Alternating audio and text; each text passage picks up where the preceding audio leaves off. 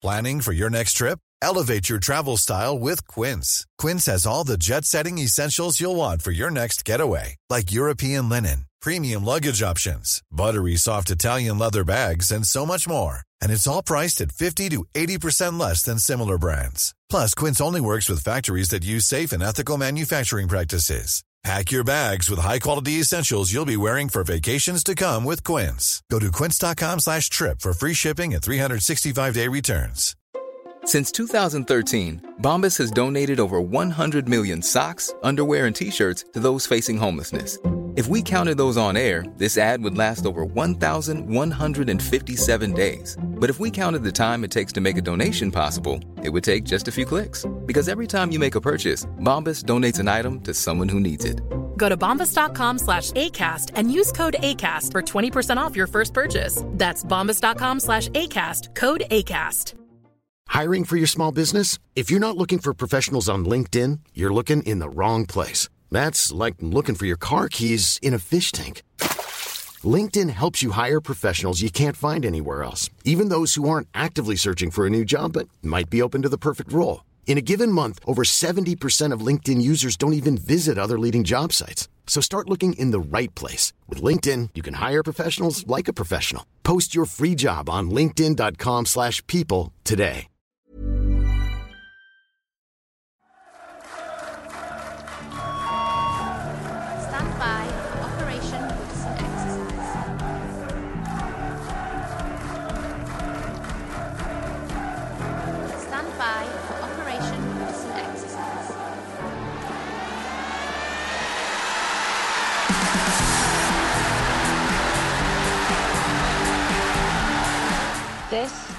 Is the Toffee Web Podcast.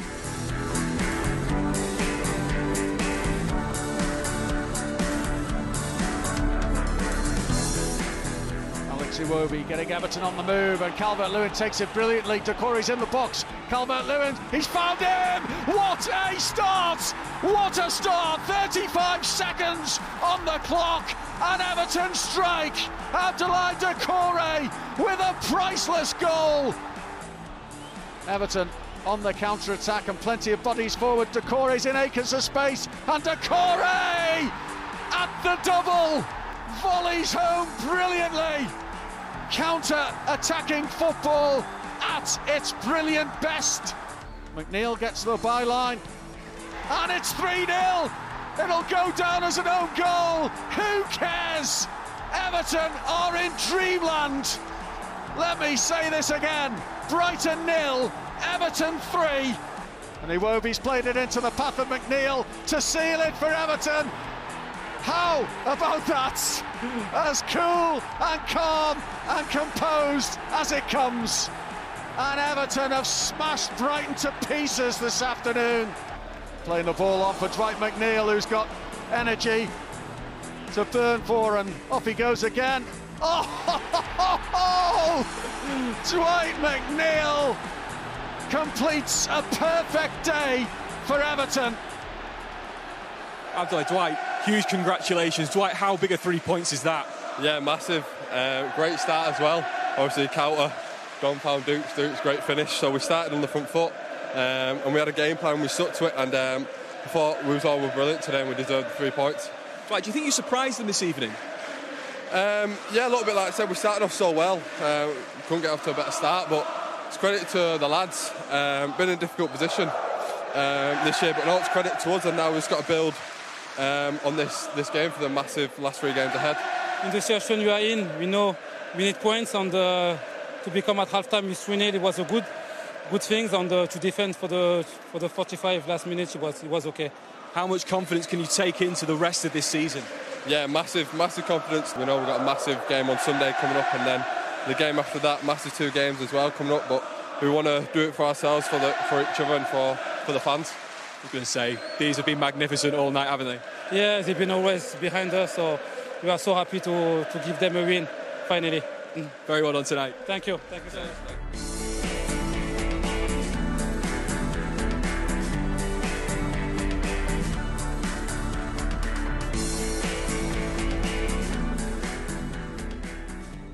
How are we, Blues? bouncing through the week with a bit of a spring in your step, perhaps. So, welcome to the Toffee Web podcast, which I think has always been a fairly class half full affair.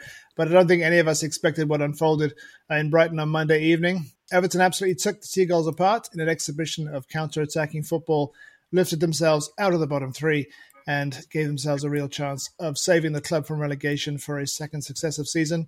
I'm here with a full crew of Paul, El, Andy, and Adam to basically bask in the warm glow of Everton's biggest away win since since December 2018. Uh, there's plenty to get into from Sean Dyche making the change we were begging for at the back, uh, the bold decision to leave central midfield unchanged, uh, some redemptive performances from the reverse fixture in January, heroics in goal from Jordan Pickford, and a brilliant uh, performance from Dominic Calvert Lewin that didn't yield a goal yet was integral to our success down on the south coast. Uh, Paul, why don't you have the first word on this? Sum up how you felt at the final whistle on Monday.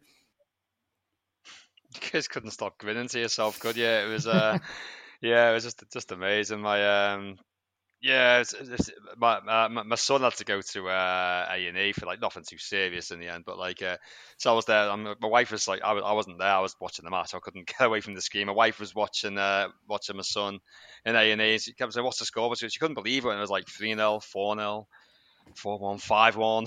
so when it, when it got to full time, I just couldn't believe um, what happened. Really, it was uh, it was just just amazing. Um, the amount of messages you probably all got from everybody just saying, "Wow, look at the score!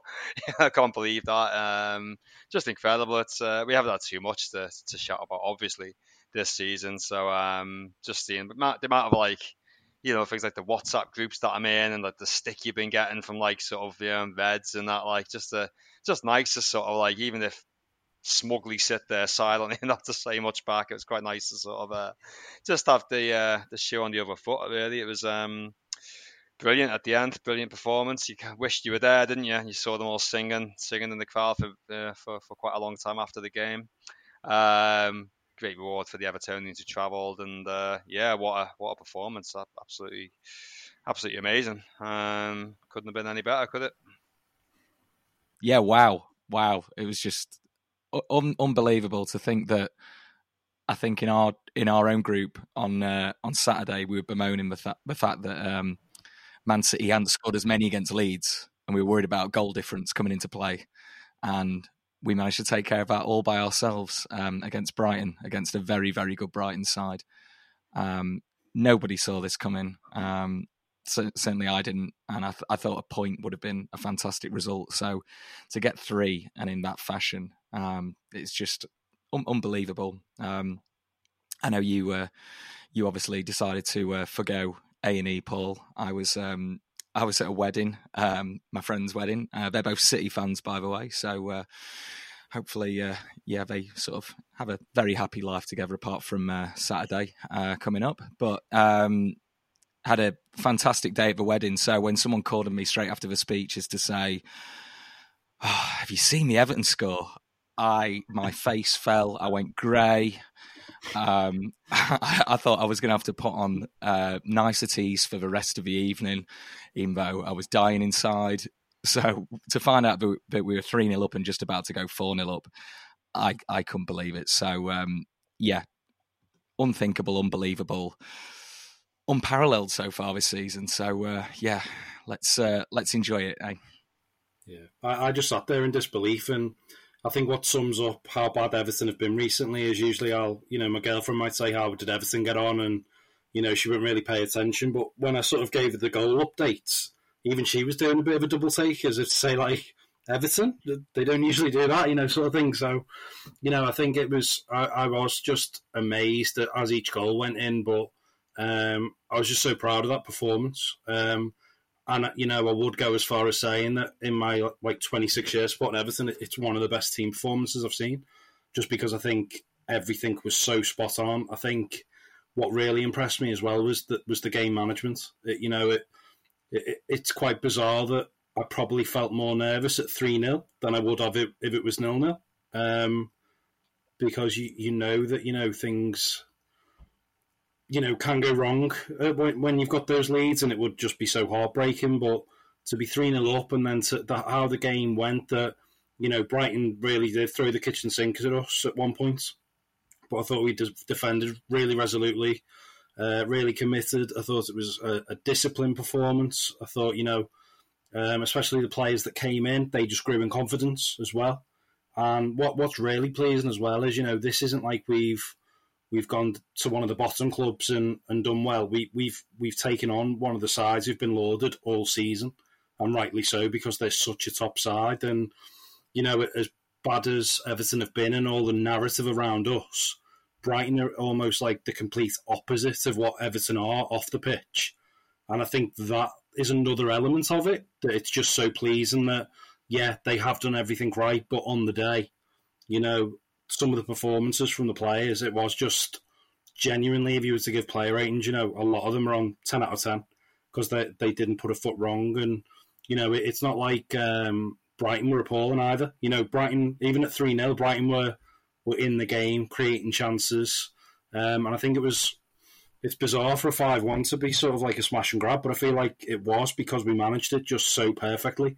You know, we got an early goal, we got a, a goal very late on to just kill it, um, and it, it, was just perfect. And I think, an, an, you know, another mention for, for Dominic Calvert Lewin. I think, you know, he, he didn't score, as you mentioned, Lyndon, but, you know, it, it was just great to see a, a functioning Everton team where players are in the natural position, there's a plan, and everybody carries it out, you know, to the letter.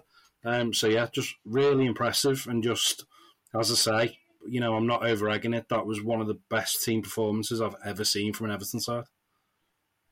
There's lots of confusion with me because you kind of jump up after the first goal, and you think, "Oh, that's too early," and then the second one goes in. You think, "Wow, okay, uh, well, this this is going to go wrong, we're you know we're at least eking it out a bit."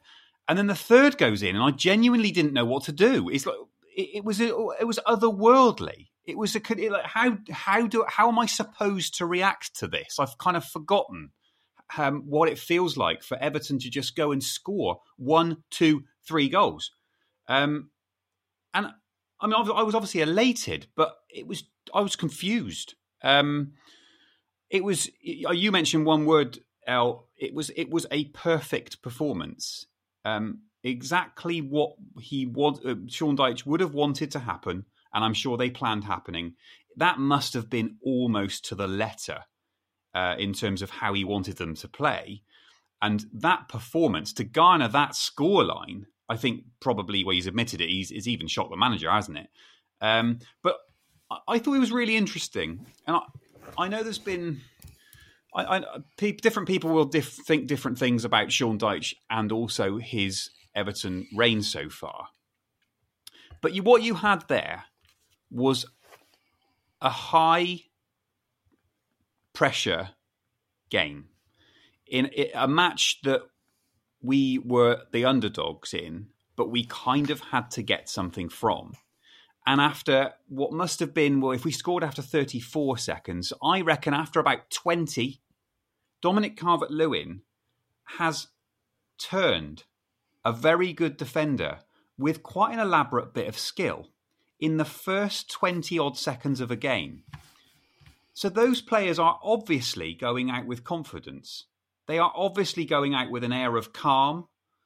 And I think that's quite an achievement for that staff to have achieved that with those players, having been on the run we've been on. And I know Leicester was a little upturn in, in how it felt, but still, we were under the cosh this weekend with with the other results and what we had to do. And I just that just struck me that after that, you know, you, think, uh, okay, first couple of minutes, let's just get your first touch in. Let, us see where everybody is. But no, he's pirouetting. We're we're off down the line, you know. And uh, to me, that spoke quite loudly in terms of what the players are feeling, and, and, all credit to Sean Dyche for that, and for, for the staff who have obviously have to work on shape and all the physical bits, but you also have to work quite hard psychologically, I would imagine, when you're when you're down there. And that just struck me from almost well, literally minute one, that he's got confidence into these players, and um, well, you know, it's it's well founded after that. Um, I, I I did say uh, at one point out loud, and my missus actually thought I was talking to her, but I wasn't when when they went four one, And then I think that was when Pickford had an incident with uh, the striker where he pushed him. Yeah. I think. So it's just gone 4 1. They were checking for a penalty. And I did say out loud, don't you dare, Everton. Don't you dare. Because this, you know, we were we've had these games every not not quite like this, but we we were I remember we were talking about the Forest match. When you have these opportunities, you one hundred percent have to take them. Um, Mm, yeah. And that was the only time my you know school teacher tone, if I've got one, came out a bit. Um, and they didn't dare. We were fine. But um, wow, um, incredible, perfect, unimaginable, unthinkable. Um, but we're there. Yeah, it was amazing, and and the the belief, the belief thing was the biggest thing for me because I think you know we could obviously see it when Dyche came in, obviously with that first result against Arsenal, um, a couple of the other games, the Leeds home game, the Brentford game, and I I think I'm probably not alone in feeling as though it felt as though that was kind of diminishing, that he'd kind of like that that initial bounce had happened and he'd kind of lost the ability to I don't know, instill enough belief in them. And obviously, the Leicester game, you could see that turning. But none of us, I mean, none of us expected what happened, you know, on Monday. Um, yeah, and let's face it, the, players' belief has been non-existent at times this season, and rightly so. I think the, the, that early goal certainly helped. But, uh, but again, I think the Leicester game was was something that that he could could really point to and say, you know, 23 shots at, at goal a game we really should have won and probably would have done had we not been so you know so loose at the back.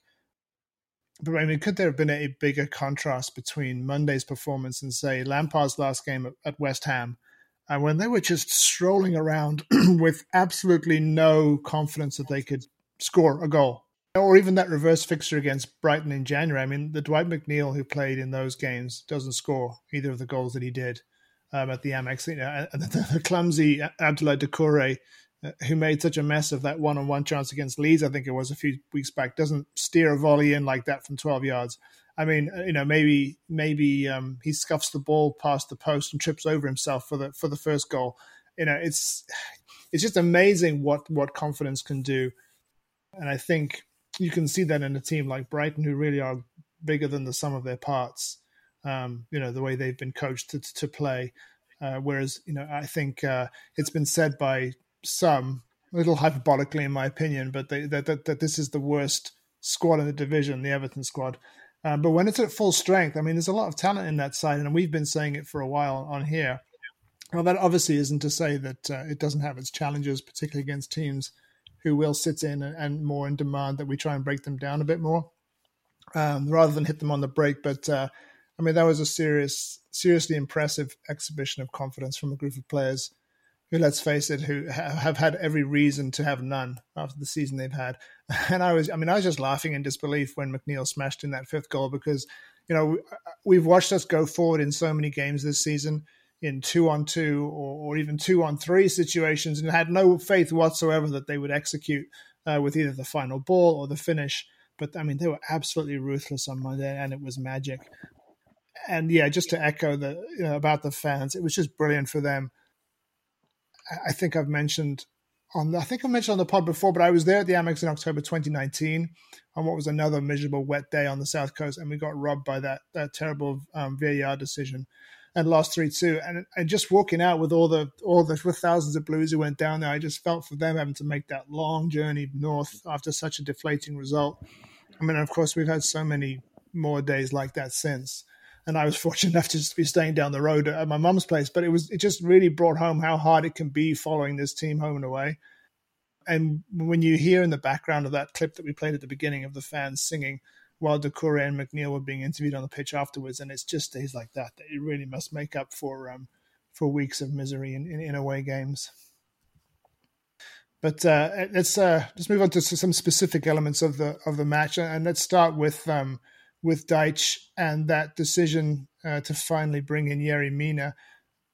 Uh, I mean, this is one of the games where I think singling out a man of the match seems almost harsh because there were some really strong displays. But uh, I mean, let's start with that lineup because I can't have been the only one who felt a little more confident going into a game that we really had to get something out of. You know, as we've said, once it was revealed that Yerry Mina was starting, obviously the debate around Michael Keane has rumbled on for a while now.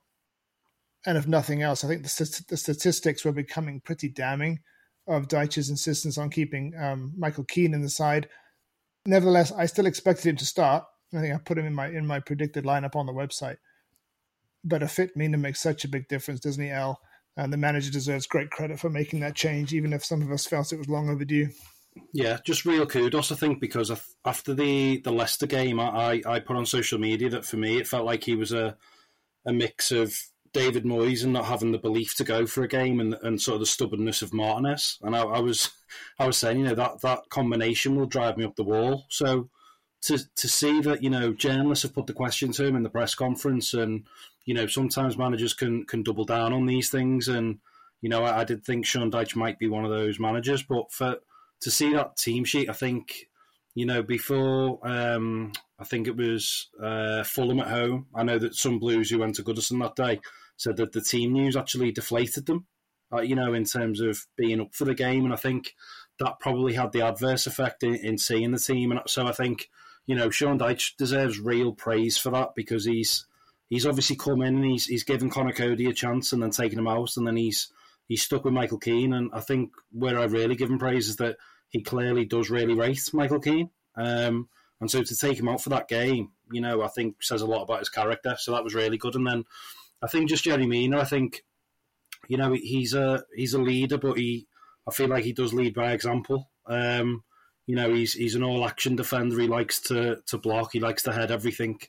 And you know, you notice him on the on the pitch. He's always you know sort of encouraging his teammates. And you know, when we've got corners, he'll he'll organise. Um, and I, th- I, think it's just a shame his injury record has meant that he's just not had any consistency. Because I, I, think a fit Yerry Mina really does help Everton in a massive way. I, th- I think he just completely changes that defensive. He's available every week. Um, it's just amazing what appearances and you know performances can do as well. Because if you'd asked me a month ago about Yerry Mina's future, I'd have said, you know, his injury record isn't great, and it's one of them where you just let him go. Whereas now, how can you let a player of that um, influence leave if, if you can get him to, to you know sign another contract. So it's it's a difficult one for the club because you know it's it is only one game, but what a, what an impact he had, and you know I just think that that defense looked better. I think um, obviously we're missing Coleman as well, so I think that was a real boost for Patterson to to have such a good performance and. I think you know not to be too critical of Keane, but I do feel that with Michael Keane that the other defenders suffer a little bit as well. I, I just feel that with Yerry Mina there, they can all relax and just play a bit more naturally. Whereas I feel like when Michael Keane's in there, all four of the back line are a bit wary. Whereas because Yerry Mina steps up, I think that allows Tarkowski to step up, who I think again is is more naturally confident, and so he can just get on with his game then, rather than being wary that the four isn't as solid as perhaps you know with a, with a with a proper leader. And again, like I say, that's not to be critical of Michael Keane. I think it's more, it's not even to do about you know with talent or performance. I think it's it's the mentality. It, it's how you hold yourself on the pitch. And I think you know if, if you're going into a football match with Yerry Mina leading things, you know I think you do get an extra ten percent just because he, he's infectious in everything he does. Um, so that was the real plus for me. And I think when you do sort of take a bit of a shock lead and get the second and get the third, you know, in the past, you know, Everton have imploded, haven't they? And sometimes we'll concede one, two, even three, particularly at Goodison. Um, whereas I think with Yerry Mina on the pitch, I think the focus is just there a bit more. And as I say, everybody just stands that foot taller and and digs in a little bit more. Um, so I think he was a, a real key inclusion and a, a big factor in the win. I think for me, it became a little bit untenable for Michael Keane to play because there was so much noise about him. You know, like there was a lot of disappointment from the supporters that he was playing, and there was a lot of sort of criticism on social media, and players must be aware of this, I imagine. And um, it just became to the point where you just kind of think if he's put out onto the field, the first any mistake he makes is just scrutinised even more and more and more. You know, and it just became. I thought it's probably for his own good he got pulled out with the team, and um, I was never that sure about Yerry Mina playing, if I'm honest, just due to his injury record. But oh, he was a warrior, wasn't he? He was he was absolutely brilliant. Um, is it is it go is it too far fetched to say that's his best performance for us? Possibly, it's got to be up there. He, he, he was fantastic. He really sort of, you know, just battled so well, and he was like he's like like Al's just just mentioned. He's such a good leader leader in there. So um, yeah, good decision to play.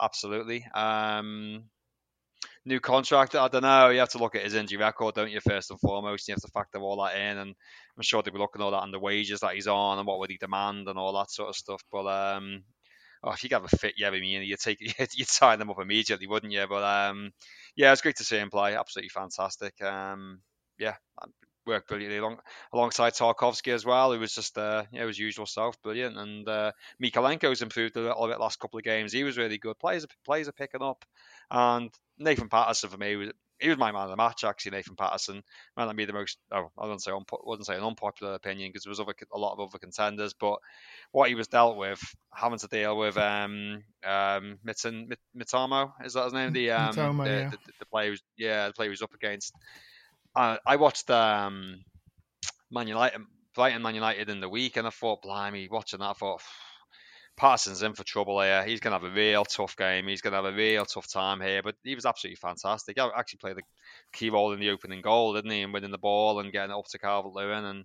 he was fantastic. And maybe you argue if he's actually man of the match or not. I was just so pleased for him because he's been thrown in there. He's, he's had to wait for his opportunity, and another one which should have been in there sooner, I guess you'd, you'd have to say. But um, I was really made up for him, and uh, should give him a lot of belief that he can do it. And that I think that was probably what Sean was um, concerned about. Has he got the discipline? But he certainly proved that. Um, so yeah, man of the match for me was him. But uh, yeah, full full marks to Sean Dyche for picking Yerry Mina. Totally agree. Yeah, I think we've all mentioned like a few things that set the tone in this game. You've just mentioned one there, Paul, the the tackle from Patterson. Um, Andy, you spoke about the the pirouette from Dominic Calvert-Lewin. And i think, El, you've said it with picking Yerry Mina. I think all, all these things set the tone, and obviously we we then get off to an absolutely perfect start. I think a fit Yerry Mina, which is something we've seldom seen, walks into that Everton side, walks into quite a lot of Premier League sides, which is you know something that can't be said for all of our defenders. He's he's a very very talented player who we just haven't got the best out of, and sadly will go down as another expensive, not, maybe not a flop because what I was going to lead on saying is in the same way that keeping Dominic Calvert-Lewin fit for this final leg of eight nine games could be vital. I think keeping Yerry Mina fit for the next three final games should get us over the line because he does inspire confidence. He is, um, I think you said, Paul, a warrior. Uh, he is someone who wears his heart on his sleeve. He's he's he's another talismanic figure, which is some, something else that we've we've lacked a little bit of in this running. Um, but that performance against against Leicester has clearly lit a fire, and following that up against a very good Brighton side with, as as we've said, some very good attacking players you need your best players at the back to stand firm to repel that onslaught, which is always going to come, even even with a three goal cushion. They're always going to come and attack, and they did, and that's why you need the likes of Pickford to be strong, and you need your back four to to bed in, and you need your mid- midfielders to fight and win those individual battles. Um, but having Yerry Mina there is really important, and, and and yeah, I think Michael Keane's probably had enough stick by now, and Sean Dyche has shown loyalty to some Burnley players to very good effect with with the likes of Dwight McNeil, who I'm sure we'll come on to soon. But I think his decision to kind of slide away from his favourites and and and look at a player on merit in Yerry Mina has really paid off. And if we can get that little bit out of him, if we can wrap him up in cotton wool for these final three games, in a similar way to what we did with Fabian Delph, where we see a player who's quite likely to run down the end of his contract and we wave goodbye, if if he can have that sort of sunset moment and make a real key difference at this crucial point of the season, then it's suddenly not a bad signing, is it? It's it's it's something that could be the difference between uh, success and failure. So I was really pleased for him, but um, it's it's really hard to talk about individuals, even though he's an obvious one to talk about because he was the inclusion, uh, the unexpected inclusion. It's it's so hard to pick one because there were there was there was so many ten out of ten players on the pitch on uh, on Monday. So, but yeah, Yerry certainly stands out in uh, in more ways than one. He's he, he's a character, isn't he? I do I am really drawn to him. I like him, so I, I, I, I want to see him do well. Um, more more ten out of ten performances, less um, I don't know shepherding my cars out of Goodison. Eh? I, I can see the I can see the the Keane Mina, Coady, whoever else debate from both sides. I mean, as we've said a few times since Dyche got here, you know, he he has had to make some pretty big decisions quite quickly. Um, and I can kind of understand it if you've worked with someone before and you've worked with a partnership before, um, which is what he had there, and he kind of knows it works. Well, it did. Uh, he, he, knows it can work, and I, and I get, I get as, as as as somebody who's coming into a firefight that that's maybe one decision he's made quickly, and he was kind of prepared to stand by it. Um, but um, any pros or any positivity to come from that kind of was ebbing away. I feel like eh, because you know when you make a decision like that, if if you can kind of almost put the centre half partnership to bed in your mind in terms of well, we know those two will kind of work together. That should give us a solid base. From my experience, he'll be thinking. Um, you know that could be a masterstroke. It could be something that just clicks into place, and he doesn't have to worry about those two. Um, because let's be honest, he's had to worry about plenty in this team over the last few months. So I get why he tried it, and I get why he kind of fast tracked Michael Keane into the team. What I don't get is why it took so long to change it, um, because it it wasn't working, was it? You know, it wasn't. Um, and um, well, Yerry Mina is the best centre half at the club, so I can, you know, I, that's the other thing is is that it's not as if he's coming to a team where we haven't really got many centre halves, and he's kind of, you know, brought back an old flame. You know, we have options at centre half, pretty good ones. Um, I don't think Ben Godfrey's covered himself in great light since he's Dyche has been there. I don't think Mason Holgate has either. So I, I don't think those two are, necessarily looking to the future. But for for for, for Mina, Tarkowski, Branthwaite, you know, he for he, for me, he might have. I mean, if he's kept Mina fit for these few months and you get three games out of him, I wonder whether there might be a change of heart in terms of could we keep him? Will will this kind of passage of time, like Cal- Calvert Lewin was kind of nursed back in, and now we've got a fit and firing Calvert Lewin who can affect games? Might the same kind of happened with Mina, although not quite as deliberately? Um, I don't know because what's I, am looking too far in front. We've got a relegation battle in front of us, but you know, what is Yerry Mina going to be able to ask for from anyone else? I mean, he may get a big contract somewhere, but I don't know. His record isn't great in terms of playing matches, and I don't know whether he's a popular figure. He's kind of a proven figure if you can keep him fit. Um, if if we all warm to him as five blokes who watch the game, then I'd imagine his teammates are feeling exactly the same. And that's pretty obvious from what you see and hear. I don't know. If we can get three games out of him and it all goes well and we stay up, I wonder whether there might be a change of heart on that one. But it can't be on the contract he's on now because it's too much. But um, I don't know. I, am I'm, I'm really pleased. I'm just, I'm, you know, bottom line is I'm really pleased that he's in, and I hope it doesn't change from now until the end. Um, it's just a shame it took this long to get there, really. Yeah, yeah, I agree. And I think I think the point was made on another podcast that um, that it may have been a case of Dyche trying to get him 100% match fit. I mean, who knows?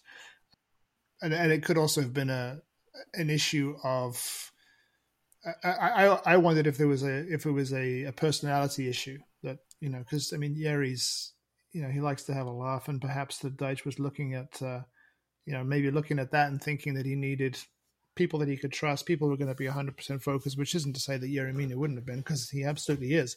And I think we we all agree that he's the best uh, centre half on the books. I think the most important thing that that, that he brings is th- that stability that we've been talking about, and how he impacts the rest of the defense is, is exactly it. I mean, if you look at um, uh, James Tarkowski's performance, he just got on with his own game. I think that's Tarkowski's best performance in weeks just because he had someone completely reliable that he could trust next to him. One thing I did um, actually read somewhere, and I thought, nah, that's surely nonsense. But you, do actually wonder is that it was it was someone like if he is there some sort of clause that if he plays 100 games, Everton have to pay X amount or something like that? Because that's his 96th game for Everton. With only three, uh, three left to go, and these a maximum of 99. No, you'd like to you'd like to think that was just like, nah, come on, but this is Everton, remember, you know. so yeah, that was uh, something which maybe made me chuckle at first, and I thought, hmm, actually, I don't know how true it is, obviously, but just I just thought that was quite uh, quite funny. I love that. I love conspiracy theories. Let's have more of those. Reverse Michael Ball, I guess. Yeah. Um, yeah. yeah. I, I, think when you look at the uh, if you look at the economics of it combined with his fitness record, I would be very surprised if we kept him beyond this summer. Um, I just think that we'd almost collectively as a club decided that this was going to be the end of his his time with us. As I say, as you say, if you could keep him fit, if you could guarantee that he would be fit and he wouldn't ask for extortionate wages, then you'd absolutely keep him. But I I just think it's the club would view it as a risk, and you've got someone on 120,000 pounds a week who's who's you know hardly kicked a ball this season. I'm sure they'll look at it in, in those in those terms, but you know, who knows? Stranger things have happened. I think if you could guarantee to keep him fit for a season, then he'd probably be playing for Barcelona still, wouldn't he? That's that's the difference. He's he's a he's a very good footballer on his day. So that's true I, too. I, I, see him winding his career down somewhere and at a slower pace. Um, but yeah, three cup finals for him. Yeah, absolutely. I don't think we can really afford to get too emotional, emotionally attached to it either. Really, like, like as you just mentioned, Lyndon, for the, for the, for them reasons, really, and you could already see it, couldn't you? Of like how he breaks down, starting next season, and everyone's going mad again. Of oh bloody hell, saying all Everton's too nice. You know what I mean? It's just uh, you could always see it, couldn't you? But yeah, I wish I wish he could be fit, and I wish he would be a bit more available. It is one of some players you do feel sad seeing them go. But I think probably one of them you have to sort of accept that he'd probably have to go, in my opinion. But who knows? Let's see. I just think that Everton, even if they stay up, even if we stay up, Everton may not be in a position to attract someone with his ability. Um, now, that's obviously loads of caveats to that in terms of fitness, but in terms of r- actual raw ability, I don't know whether we would be a destination for someone who's that good. Um, so you know, it, it's it's always been a huge toss up, hasn't it? You know, in terms of what you do with him and when you do it. You know, um, because of that record he's got. But um, yeah, I I don't know. Um, I doubt they will. I, I, doubt they'll renew it either. But it's just it, it just I just thought the other day that you know Sean Dyche as a centre half himself would have probably looked at that and thought, okay, I've got a really good one here. How how, how best do we get? You know, can this work going forward? Um, and it may be that it can't, but if we get a transfer ban, I bet he gets a one year extension pretty quick. Mm. yeah. God, we've got that looming, haven't we? Yeah. Well, I mean, if if we stay up and we escape a transfer ban, I think um, I would really enjoy just a full podcast on just how and where recruitment goes under Sean Dyche's manager. You know, given given his his past and what we really don't know about him in terms of what kind of manager he could become.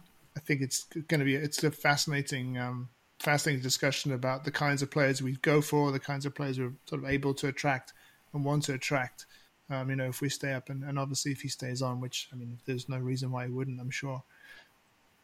And I, so the other big call that he made involves a, a potential potential rumored departure this summer in, in, a certain Belgian midfielder. Uh, but obviously, Dyche kept uh, James Garner in the team um, and Onana on the bench think the consensus was that, was also the right decision because Garner had another really good game and was really unfortunate not to get his first goal. Uh, and then Onana steps off the bench and weighs in with a beautiful assist at the end.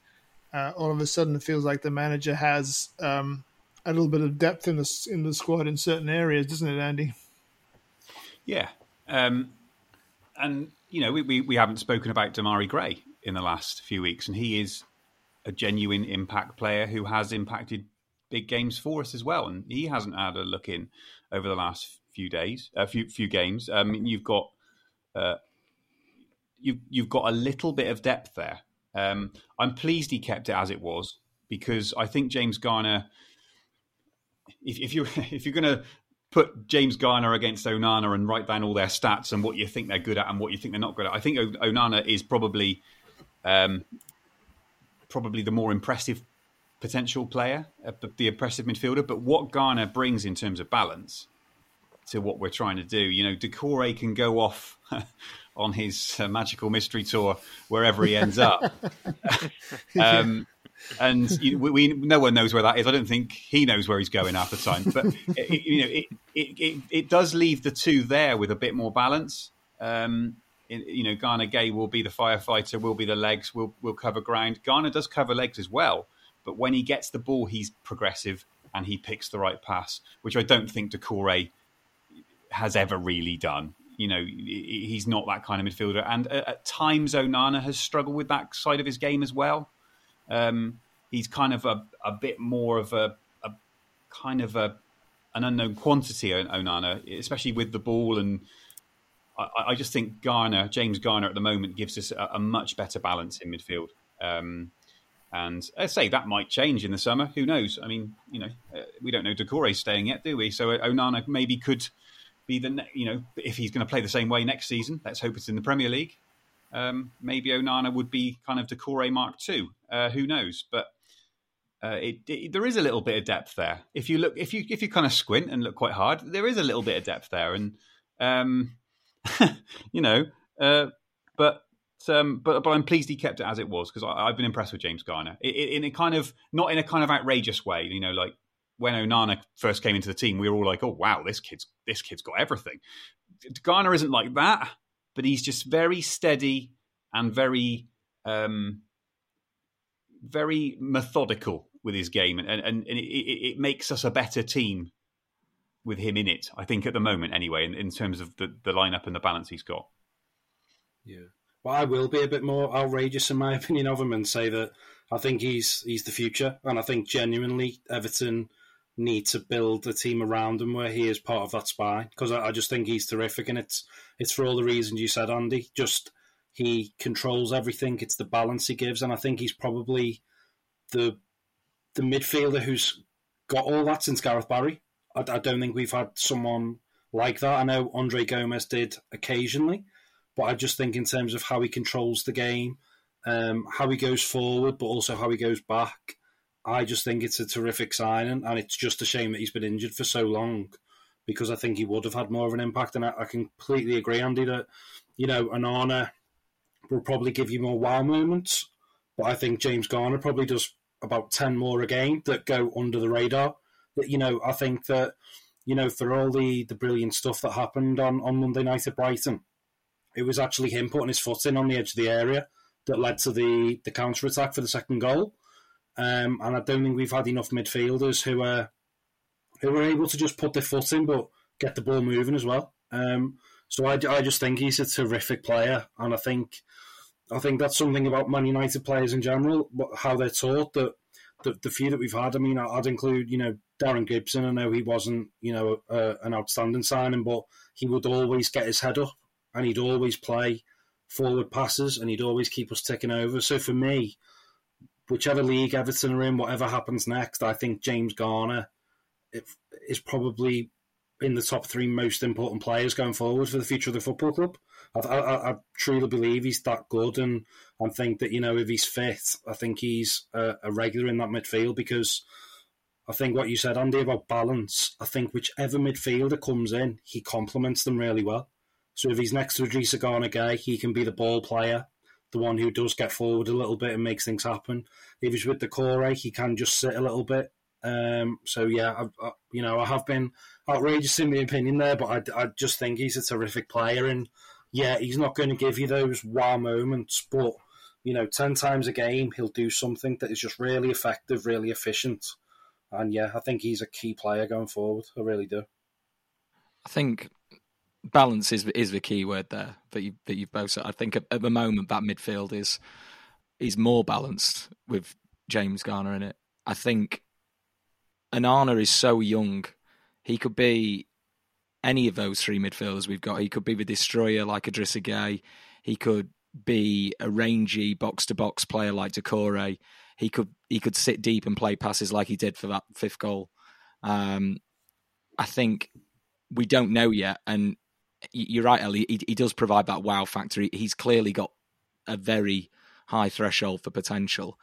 Um, but that in itself speaks volumes about how good Garner's been since he came into into the side. I think if you can keep a player of that ability out, it benefits the side because again, you said it earlier, Andy. Competition, it's a great thing. It increases levels. It means that we're not having to play Onana through the pain barrier, or or play a very young player and expect too much of him. We can have someone like that on the bench, come off the bench and make an impact. It isn't that a, a novel idea? It's great, and that's what happened on Monday. It bodes well. The kind of elephant in the room is: will he still be here come the end of the season, regardless of our position? Who's to say? But I think we've said a few times, Onana is a player to enjoy.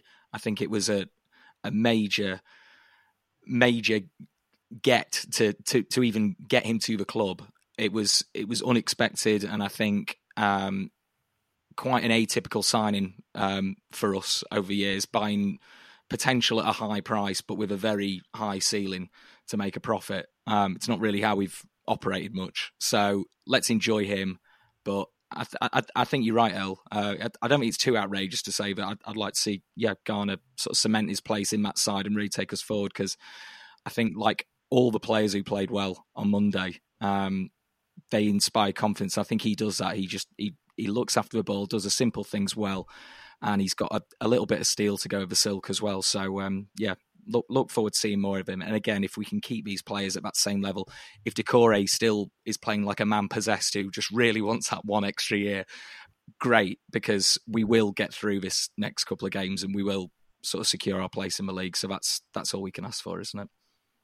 El, I uh, I take your point of uh, Garner is so central to everything, and I raise it by saying. Uh, it's probably potentially the best thing we've had in there since maybe you say since, but I think maybe potentially since Arteta potentially. You know, that's that's available. So he was also, I think, my all-time Premier League a, a favorite player for Everton. I think.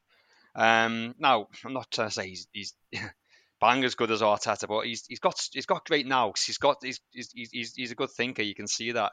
But he's got that grittiness which Arteta had as well. Um, it's really like, and he can pick a pass, he can play a ball as he gets more confident in winning games, you can see him scoring goals as well, taking much more set pieces. You know, you can see him um, having the ball potentially a little bit, you know, a little bit more attacking than he's having the opportunity to do. He probably should have scored actually on on Monday. Would have been 4 0 4 0 by half time. Are you disappointed coming off to get a half time that you're not 4 0 up, by the way? but I totally agree on James Garner. Um, I think he looks a really good player. I was really disappointed after we, we drew at Palace. I, I thought he played really well and then he was dropped for the next game against Newcastle when we lost, and I couldn't quite understand that. But um, seems to be one of the games now, and I think we'll be we'll be better for it by the end of the season, definitely. And then good springboard, hopefully, for him to kick on that next season. Talk talk a lot about um, what would be like if you had Dominic Calvert-Lewin available just for half the season, don't you? Know, in, in, in terms of what we'd have had up front. Um, but yeah, you, you, are right, really. If Garner hadn't got that like back injury, it was quite a strange injury to sort of get, really, wasn't it? That that put him out for four months, something like that, a long a long chunk of the season, and uh, maybe just when he was getting going. So uh, could have been a big loss for the for the whole season as well. And had he been fit, well, then again, maybe Frank Lampard would still be in the job. So maybe maybe not the uh, maybe not the worst thing. mm-hmm. Just looking at it uh, more general, more generally, um, and I'm not. This isn't the kind of Sean Dyche fan club here, kind of starting up. But um, although I rate him, um, I it doesn't look like what I expected. I mean, obviously, when you won five one, obviously nothing really looks at you as you expect. But they, like this, the last few games, there has definitely been a push of the button of we've got to go and win some football matches, and I was I was concerned that we would not have that. I was thinking, you know, if we're going to win a game, like we all were at the beginning, if we're going to win a game, it's going to be one 0 You know, uh, if we concede the first goal, which still hasn't really been rectified, but let's say you know we're a bit more free scoring now. If we if we concede a first goal, then we're going to struggle. Um, I thought we would we would almost get there if we we're going to get there to safety. We'd almost get there a point a game. Can we be hard to beat? Can we pick, keep keep picking up the odd point, the odd point, and it might be enough at the end? At no point, obviously, did I see us doing what we did at the weekend. But in general, I think there's been. I'm I'm I'm really quite impressed and quite refreshed by what I've seen them at least try to do. Um, in the last two games, have obviously we've seen we scored seven goals, um, six from open play, um, and that's that's a lot more than I that's a lot more than I thought this group of players was capable of. Let alone the manager in charge of them. Um, and fair play to them. You know they they they've obviously looked at the table, which is you know maybe it's a kind of part desperation and part by design, but they've they've gone out to win the last two games away from home. Make no doubt about that. And I'm not sure I thought we had that in us to try and start mm. on the front foot like that. Um, and yeah, I mean, it bodes well if if we can get over the line. It bodes well that I think we've got a manager there and a staff there who can do different things. It's it's worth saying as well that it's it's seven goals in the space of a week away from home. Seven goals away from home is the span from the first of October away at Southampton until the 27th of April. That's how many goals we managed in that time away from home. 13 games, seven goals, and we've just matched it. So. Yeah, and to add to that as well, when you think of how bad our away record has been, we've now scored more goals on the road than we have at Goodison. And 33% of our goals this season have come on the South Coast and East Midlands.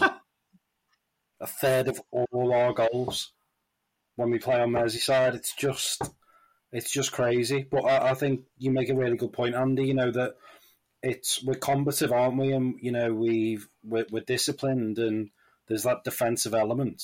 But we can score goals. You know, the the seven this week we've scored two at Nottingham Forest. You know that's you know that's already more than you know half the, of the the total away goals we've scored all season. So it just shows that you know it's it's probably quite similar to David Moyes, really. That David Moyes probably gets uh, you know, the narrative around him is that he's a defensive manager, but we all saw, you know, when he had the likes of Pienaar, Baines, Arteta, Fellaini, Cahill, Osman, that team could play. And I feel that Sean Dyche is very similar.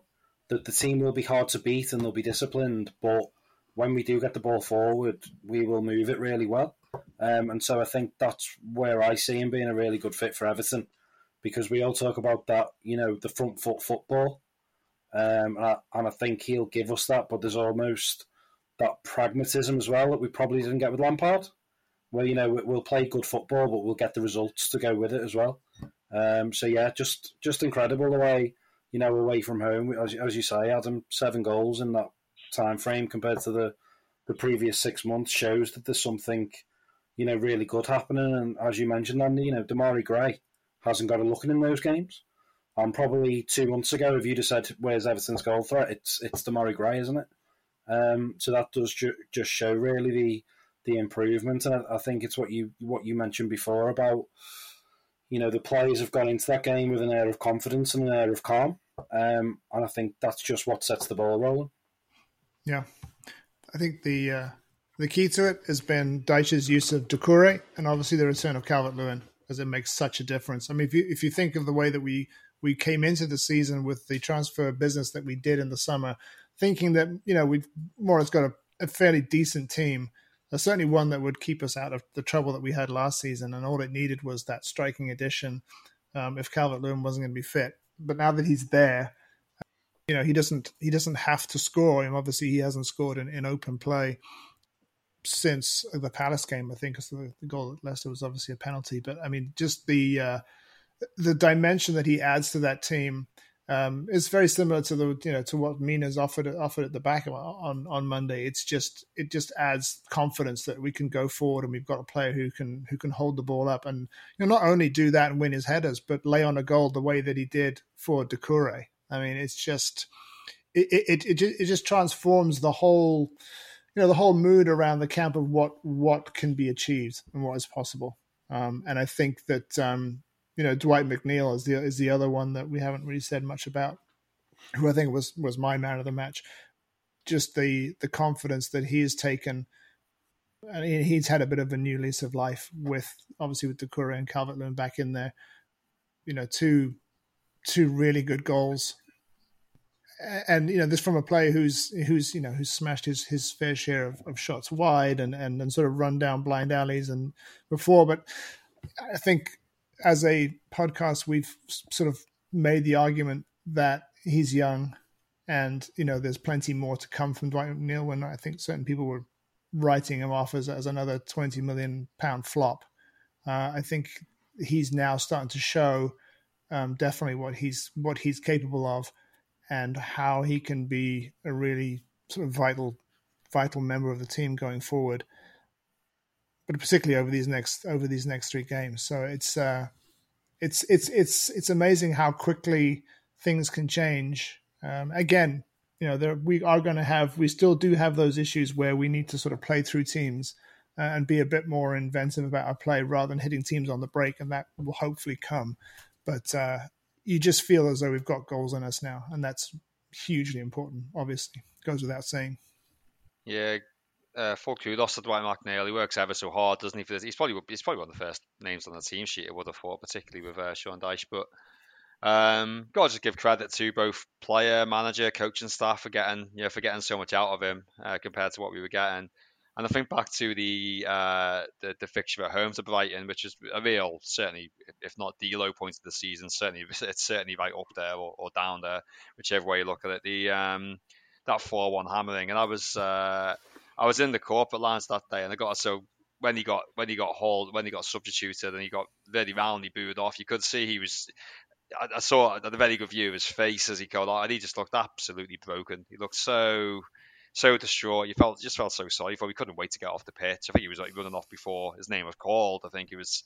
Because I just felt so sorry for him. He just looked looked devastated, and you never in a million years would you so you you seeing like uh, when you're playing Brighton. I don't know. 18 games later, whatever it is, he's doing saluting the crowd and getting the V's flicked at him by the home crowd because he's uh, just rubbing the faces in it. And uh, it must have been a very nice moment from that, that personal journey from there to there It was fantastic and uh, good on him. Uh, really, really pleased to see him uh, see him come out come out the better side of that and uh, making a huge contrib- contribution to the team. He's just got to do it for three more games. We can't. We're talking like without the woods, aren't we? And we all know we're not. You know, I mean, we got. To, I'm not saying don't enjoy it, but um, yeah, we got to keep our feet on the ground. I mean, coming on, we'll come on to the City game soon, I'm sure, and you know, Leeds, you could, yeah, wouldn't be wouldn't be unfeasible to Leeds beat Newcastle. Then we're, we're starting, we're going into game against Man City in the bottom three, and you know, so we've got we got a lot to do yet, but uh, certainly give you the confidence. And you're right, there's goals in us now, and hopefully that'll that'll be the big factor in um, in keeping us up. And yeah, at the back, of course. But um, and we haven't mentioned Pickford, but you might want to come to him. But I'll let somebody else talk about Dwight McNeil first we we could do a whole episode on Dwight McNeil, really, couldn't we? Because it is a it is a, it is a great redemption story, and and and as you sort of referred to, Lyndon, um, always good to feel vindicated as a collective podcast. Uh, so he's a, he he's he's been very very impressive um, in in the last couple of games. Um, his work rate particularly since since Dyche came to the club. Um, that hasn't been in question. He's he's worked his absolute socks off. But I thought, and it, and it probably does come back to having Calvert Lewin up there. I think I said a couple of weeks ago that we needed to get used to having a centre forward again. We we need to get used to having Calvert Lewin in the side and find that rhythm yeah. again.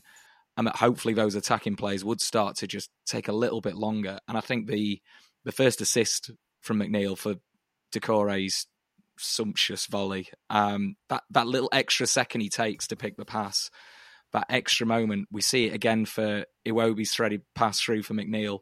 Pretty poor defending from Brighton that one, but j- just someone running beyond a defender and and really kind of having the confidence in themselves. And then and then that finish, we, have not seen a pre-goal celebration since Ross Barkley's um, sort of mm embarrassing moment against Bournemouth. Um, which if if we do if if Dwight McNeil does that against Bournemouth on the last day of the season when we're comfortably ensconced in I don't know fifteenth place, then uh, excellent. But I think that that sort of moment speaks to how confident um, he's become, and I think it was fitting as well. I I think before Monday, the only time I've really felt confident at any point during a game was that that game against Palace where Dwight McNeil scored late on, and it, it was only really after that goal that I felt confident.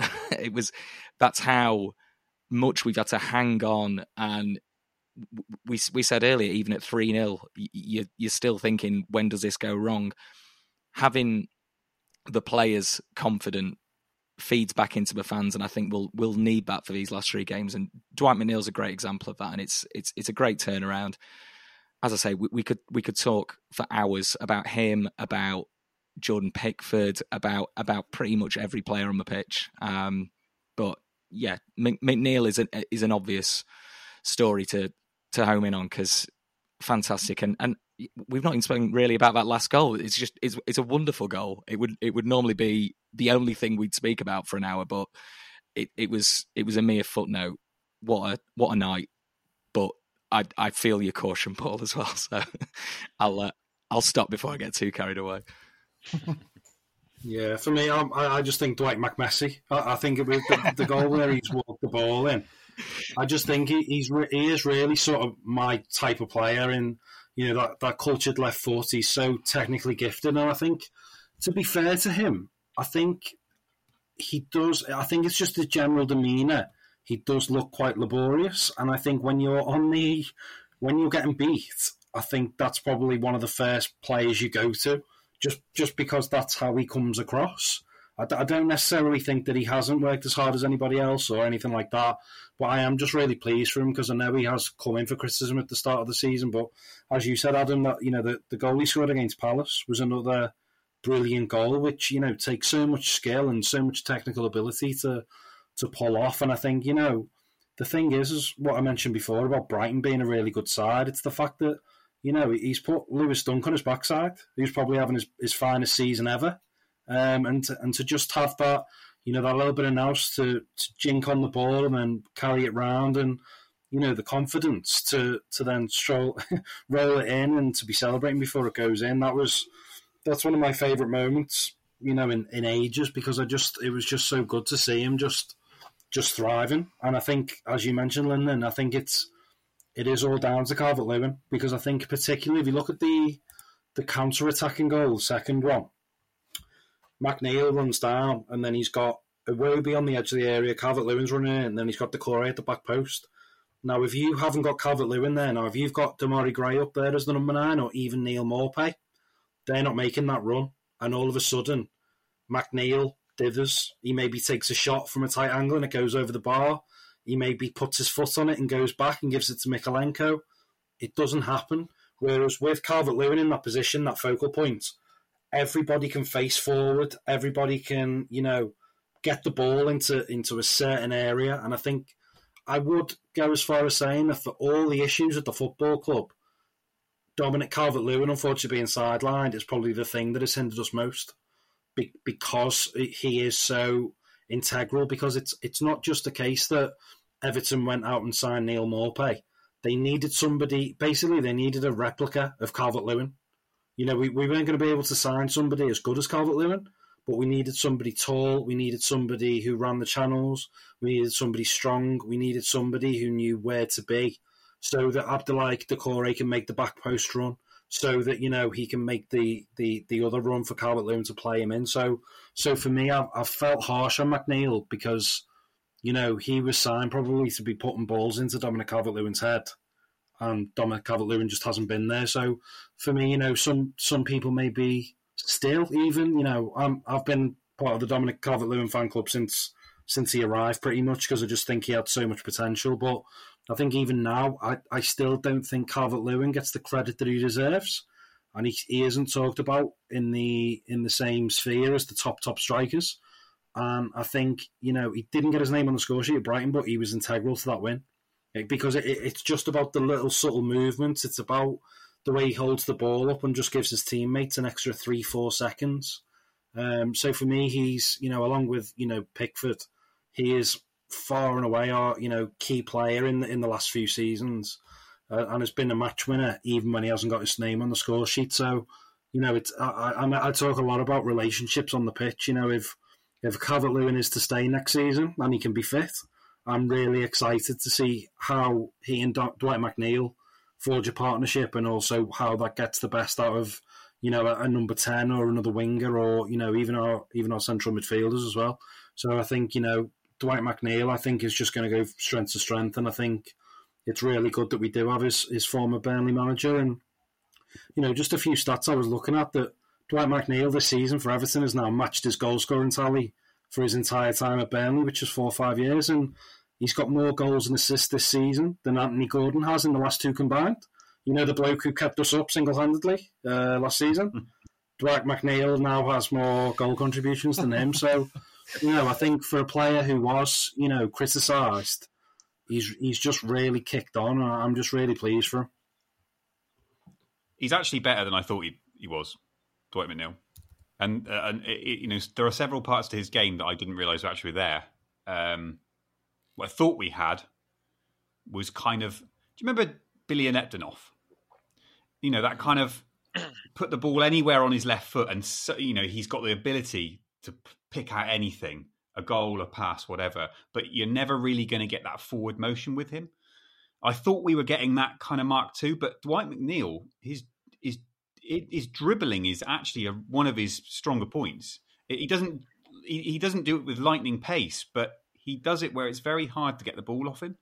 Um, and he does actually move us up the pitch. Um, he's a much better player than what I thought we were getting, to be honest. I, I, I and I, I, thought we were actually getting quite a bright young talent, but he, he is better than than um, than the, certainly the player we first saw, but also the player I thought we would eventually get. Um, again, talking a bit more generally, this is, I mean, it, this is all it's all positive from from that Brighton and from the Leicester result in a way because we've we've we've we've had a hard time at Goodison recently, and very recently, you know, Fulham, Newcastle, uh, Spurs was frustrating. You know, um, there have been some real frustrations at Goodison, and you can just imagine that Man City coming to Goodison, if we hadn't had the last week or so, it might have been a certain type of Goodison I think now it might be a different one. Um, you know, almost the kind of you know uh, the time away from each other sometimes helps, doesn't it? Um, and and I think we come the team come back to Goodison very a very different one that, than than than left. If you see what I mean. And I think now, especially because we got the five goals and the three points, and hopefully we're still out of the relegation zone by the time we kick off, which would be an absolute bonus, but it's very likely.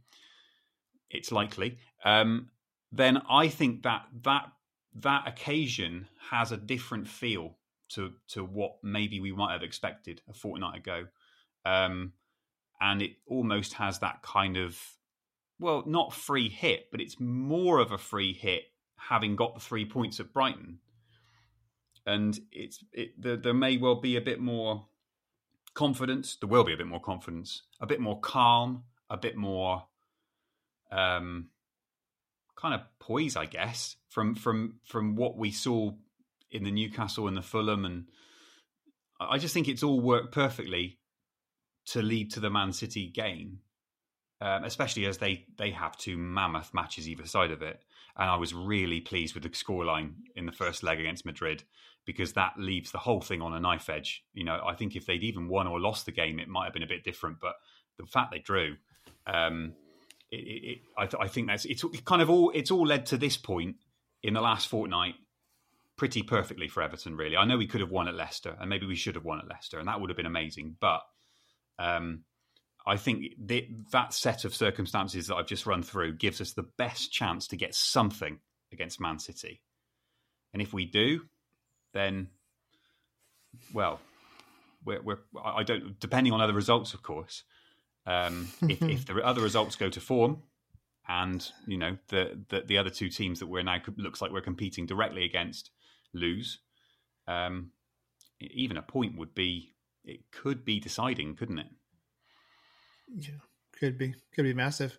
Uh, I mean, there's no question that performance against Brighton showed what we're capable of, particularly against teams who like to play that way with a lot of possession, get forward, can sometimes play a high line.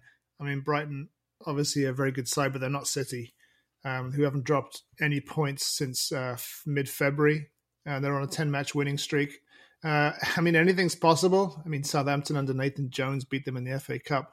Uh, Forest held them to that draw in February, but, but this is going to be um, really, really tough. Uh, Paul, what are you expecting from Sunday? Well, obviously the you know the the likelihood is Manchester City will win, of course. But I mean, perversely almost, I kind of like them sort of stats of like uh, they haven't lost in ten. Also, they won mm-hmm. every game in ten because it's got to yeah. give somewhere, hasn't it? You know, so it's uh, so glass half full with that. Um, I guess. One thing that worried me a little bit watching them against um, Real Madrid though was uh, you you did right, Andy, going into that. I thought, well, if they can, you know, if they can be going into the second leg um, you know, still in that contest, not five up, not five down or whatever, then it's it's all alive, it's all to play for. Then he might rest a few players, but then they looked at their bench and they didn't make a single sub in that game. Um, and Mahrez and Foden didn't play a single minute. So all of a sudden, a few players have come in. One, they want obviously the fresh, and two, they're probably chomping at the bit to be involved on the on, on, on the Tuesday as well. So, you know, whichever team plays, let's face it, it's going to be very very tough. But uh, one thing in our favour, I mean, if if, we, if this game was four or five games ago, you'd say City would have would have walloped us. I would have thought because we wouldn't have been able to give Manchester City any, anything to worry about. We would have had the Corys suspended, um, a lot of midfielders out of form. No Dominic Calvert-Lewin. Um, now, uh, as we say, we're scoring um, we're scoring a lot of goals. We've got Dominic fit and playing very very well. You know, we've got um, things that can yeah, Man City, Manchester City is so good. They obviously come up against bigger tests than Everton, and the um, you know didn't necessarily worry about us so much, but they'll have to think about us. They'll have to think about something else. So um, it just gives us a chance. And the home crowd, if we can get into them quick and get into them early and get the crowd up, hell, even get an early goal, then who knows? So let's not write it off. Um, and let's just give it everything. And uh, yeah, yeah, you never know.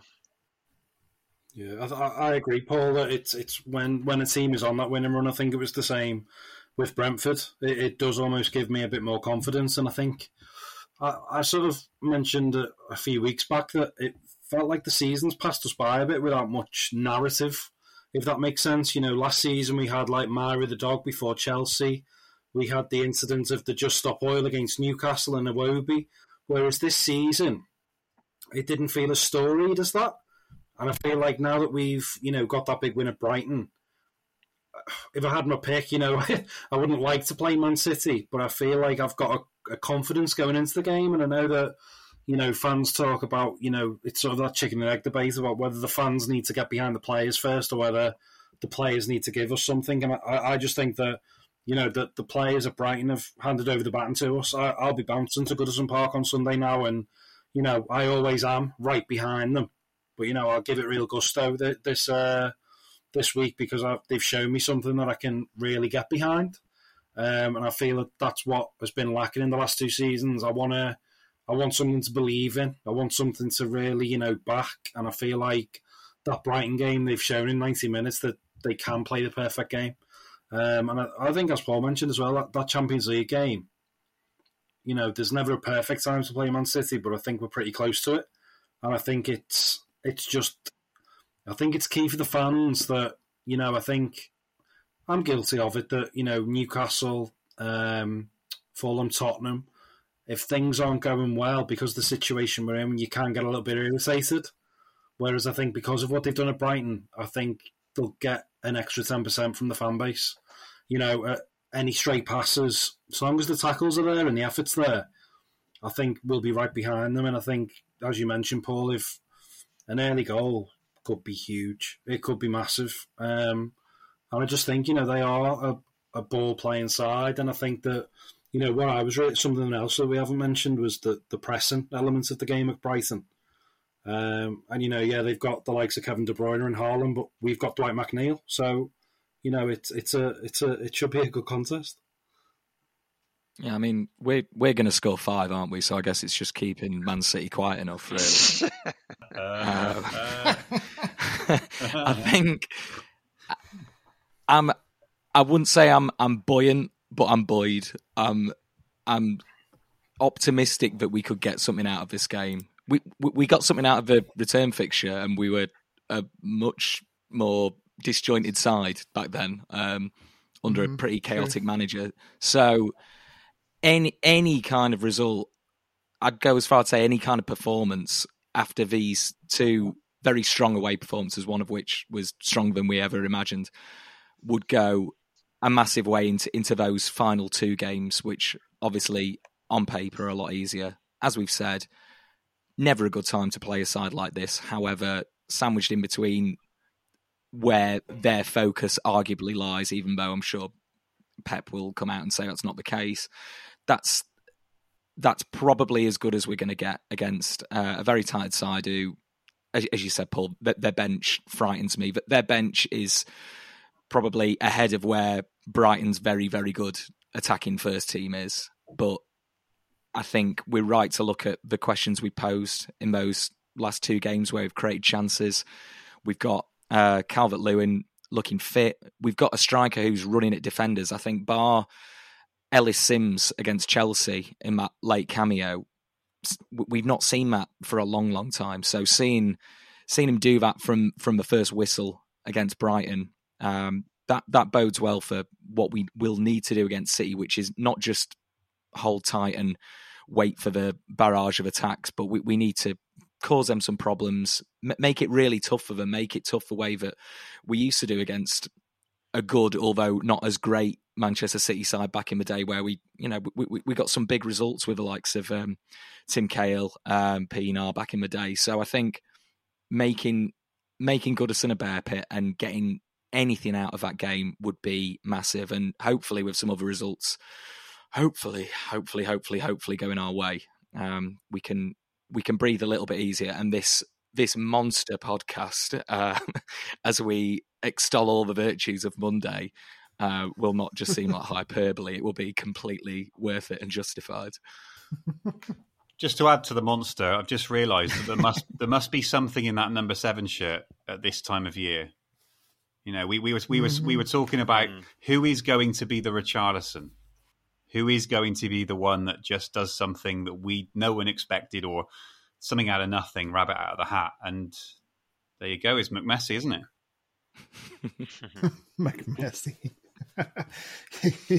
yeah, I, I, the two things that that kind of stood out for me uh, from the Leeds uh, and Real Madrid against Manchester City were the on, on the one hand, um, you can defend your box diligently for 90 minutes, but they can just smash one in from 20 yards.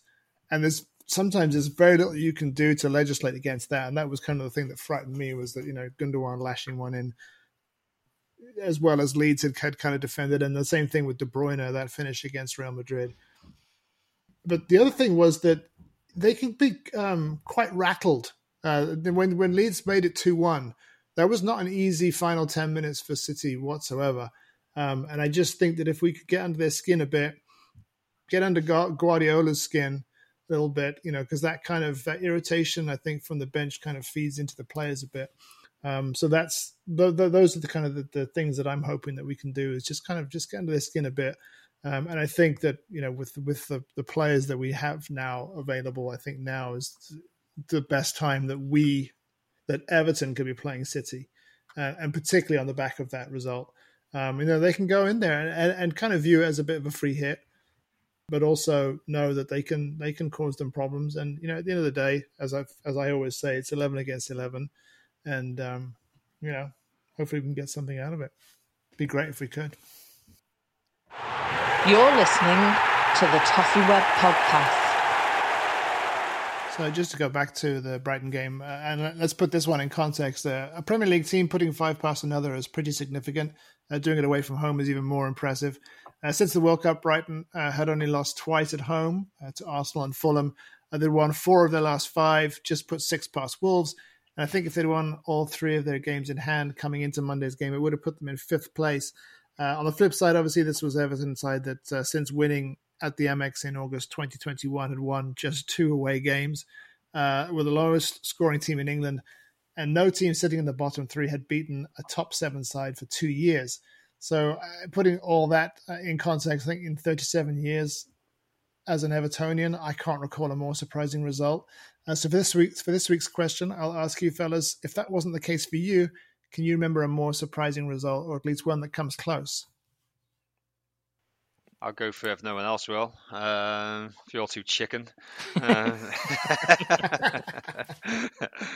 um, the my thought process with it is that the, I mean, the easy thing would be like I don't know, FA Cup final 1995 is about as surprising as you can probably get, I imagine. Um, going back a long time there, but I think it's kind of dependent on how did the last result go, or how was form before that, for example, and stuff like that, which can, can lead to a surprise result. And one for me was uh, we lost at um, Wembley 2 1 to Liverpool um, in the last minute, and that felt like season over, and we lost 2 1, and that was, you know, we weren't going to the final, not a lot to play for left. And then the next game was away at Old Trafford, and you thought, oh, well, that's going to be a walloping, isn't it? And uh, we drew 4 4 um, in an incredible game. So uh, it wasn't a win, but certainly to, to see some fight and some character, certainly was I surprised? Hell yes.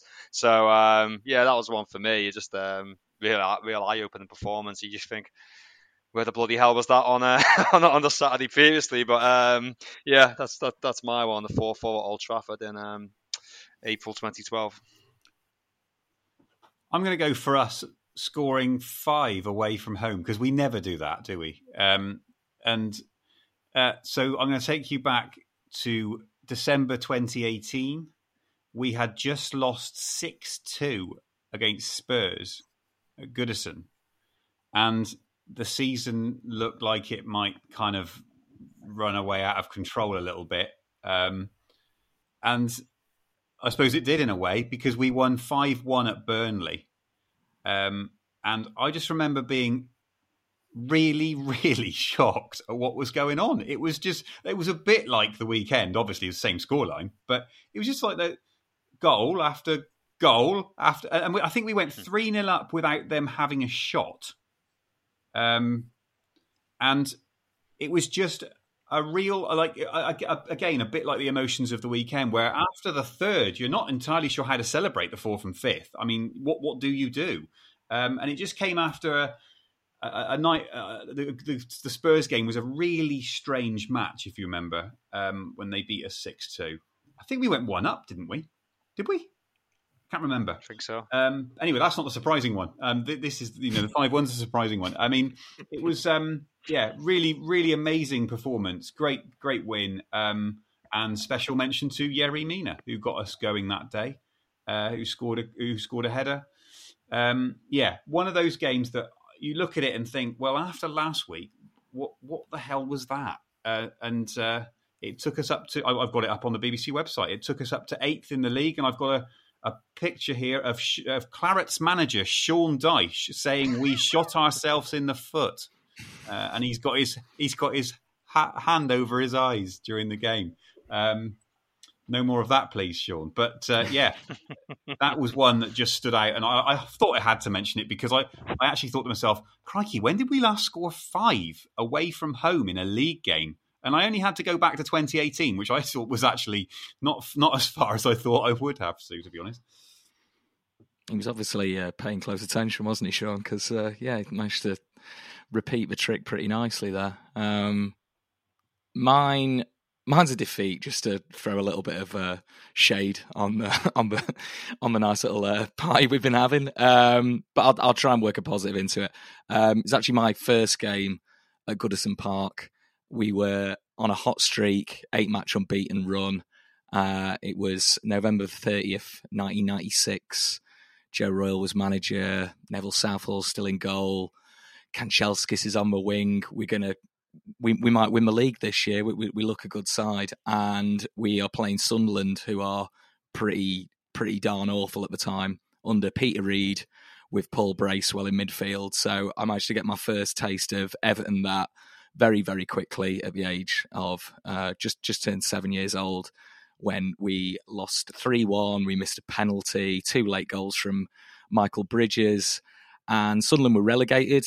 Uh, Joe Royle was sacked in March. Um, and the game I was supposed to go to, uh, due to uh, a sort of change of change of plan, was two weeks earlier. Um, that was another surprising result. That was where we thumped Southampton seven one at home. Hmm. Um, and uh, but there was some kind of poetic justice a couple of years later, well, about ten years later actually, under David Moyes, almost to the day. Uh, we beat Sunderland seven one as well. So um, yeah, that's how I set us up for Everton seven, Manchester City one. What do you? what, what's your surprising result?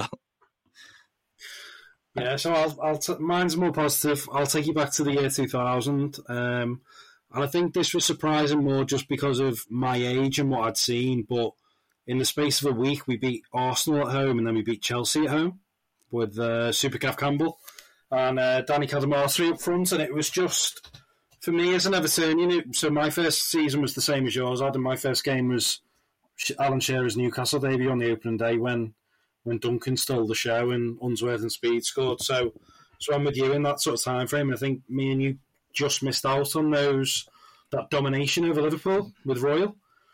So for me, having been a, an Evertonian for four or five years at this point, for us to beat Arsenal was just incredible. Because um, I, I, remember a, a, year or so before, Marc Overmars scored a winner in a 1 0 win. And I remember David Seaman slipping and the ball just didn't go in for us. And that's when I started to realise, like, you know, Everton, you know, things go for some teams and they don't for others. So for us to just to beat an Arsenal side that was so, you know, full of quality players with, with you know, Kevin Campbell, who was now my my absolute hero and absolute god. And, you know, Danny Cadamarteri come through the, the, the ranks, that was a real high for me. And then to beat, you know, a Chelsea side that was full of top you know, international stars. Remember, remember Sam Dalla Bona? He got he got the goal for Chelsea, but you know it was another Everton win, and you know that was just magic. And that for me was just a shock because I'd never seen it before. Um, it, it it wasn't what Everton did, um, but they did that week, and yeah, so that, that they're the picks for me. We had like a raft of injuries over them two games as well, if I recall. Like ton, like it was like a real sort of bare bones, and yeah, amazing, amazing couple of performances that. Mine, I think, is uh, the one that I 4 0 win over Manchester City in 2017 under Ronald Koeman, which was uh, one of the uh, falsest of dawns I think we've had. um, yeah, I mean, it was the only time we've beaten City in the last 10 years now. And I was obviously at the time it was um, Pep Guardiola's heaviest defeat as manager to that point. I mean, have they suffered a worse defeat since? I'm not sure and uh, you know, and then for four years now, it's been the most pointless fixture on our calendar, really, um, until we got that that draw at the Etihad on, on New Year's Day. So um, yeah, I just think uh, that for me was was one of the most unexpected results that that we've had. Um, the, the, the, first one that popped into my head was the negative one. I think when Norwich beat us five one at home and Efan Ekoku scored a bag full. Oh, yeah. um, but I think I'm, I'm going to dwell on the positive as well and, and go with that, uh, that win over City, which um, you know, in, in, view of this this Sunday's opponents, I think is a good one, a fitting one. Just for anybody who's superstitious, there are parallels this season to the 03-04 season.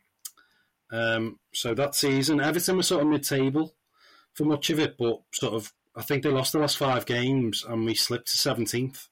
So on paper, the history books, it looks a, a, much worse season than it was. But that year, Everton finished seventeenth. Leeds and Leicester filled eighteenth and nineteenth. Arsenal had topped the season, uh, topped the league most of the season. Liverpool United and uh, Liverpool United and Newcastle filled third, fourth, and fifth. Fulham were in the top 10. Everton had a ginger manager, and as well, the, team, the team who was seventh were from the south. The last three letters in the name were T O N, oh, and they were Goodison that year. That was Brighton this year. Last three or four, it was Charlton. And so that is why Everton are going to stay up. Just thought I'd throw that out there. Sold. Very nice. Finish, uh, Very nice. we finish every podcast with such positive stories? Uh, stories. that was that was fantastic. I've just met, sorry. There's a bit of key info as well. Two of the last three fixtures were against Manchester City and Wolverhampton Wanderers. See, there's even more. Wow. There's so much I forgot some of it. Uh-huh. Let's leave out that. Let's leave out that we lost five 0 to City that day in the last uh, last three games. uh, yeah, let's let's gloss over that, and uh, we'll, we'll, wrap it up there after almost uh, ninety minutes of chat. Fingers crossed, Everton can take some of the momentum gained from that performance on Monday uh, into the City game and put on a barnstorming performance that can uh, maybe add to the contenders for most surprising Everton result of the Premier League era. Uh, so until then, Blues, take care. As always, thanks so much for listening. and up the Toffees. Watch this throw in by Britton, the Everton right half. His wonderful kick presents Dixie Dean with a chance in the goal mouth, which he doesn't miss this time. Congratulations to Dixie. That was a great goal, and it's worth seeing it over again. Some superb defending from Argentine Zabaleta kept the scores level, and it looked like the game was heading for a stalemate. That was before the 91st minute. Osman's corner was poorly defended, and Cahill was able to head the ball back across goal for a dramatic winner. Cut out by Everton and a chance to counter. Demarai Gray. He's only got Dominic Calvert-Lewin. Will he go alone? Still Gray. He might get a shot on goal. Here he does. What a goal! What a strike, Demarai Gray! Oh, pick that one out, Ederson. Jack Rodwell, lovely quick feet to escape company. It's Jack Rodwell for Everton. Gets the ball on for Cahill. And 2 0 Mikel Arteta. Smash and grab for Everton. Picked out Lukaku. He's finished brilliantly, as he always does. Everton in front, and it's him again. Everton double their lead, and how? A brilliant ball in from Barkley to Mirallas. And what about the finish? And always prepared to hit City on the break. Tom Davies doing just that now. Oh, it's great play by Davies. Wonderful skill. And on it goes for Barkley. Back for Davies. What a finish this could be. Davies, he's done it. That must be Tom Davies's goal. His first for the club. And what a wonder goal it was. Everton, three up against Manchester City.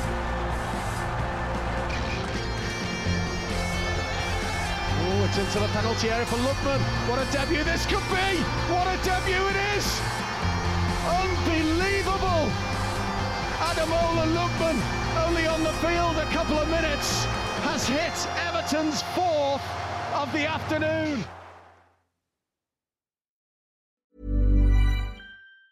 Mom deserves the best, and there's no better place to shop for Mother's Day than Whole Foods Market. They're your destination for unbeatable savings, from premium gifts to show-stopping flowers and irresistible desserts. Start by saving 33% with Prime on all body care and candles. Then get a 15-stem bunch of tulips for just $9.99 each with Prime. Round out Mom's menu with festive rosé, irresistible berry chantilly cake, and more special treats. Come celebrate Mother's Day at Whole Foods Market.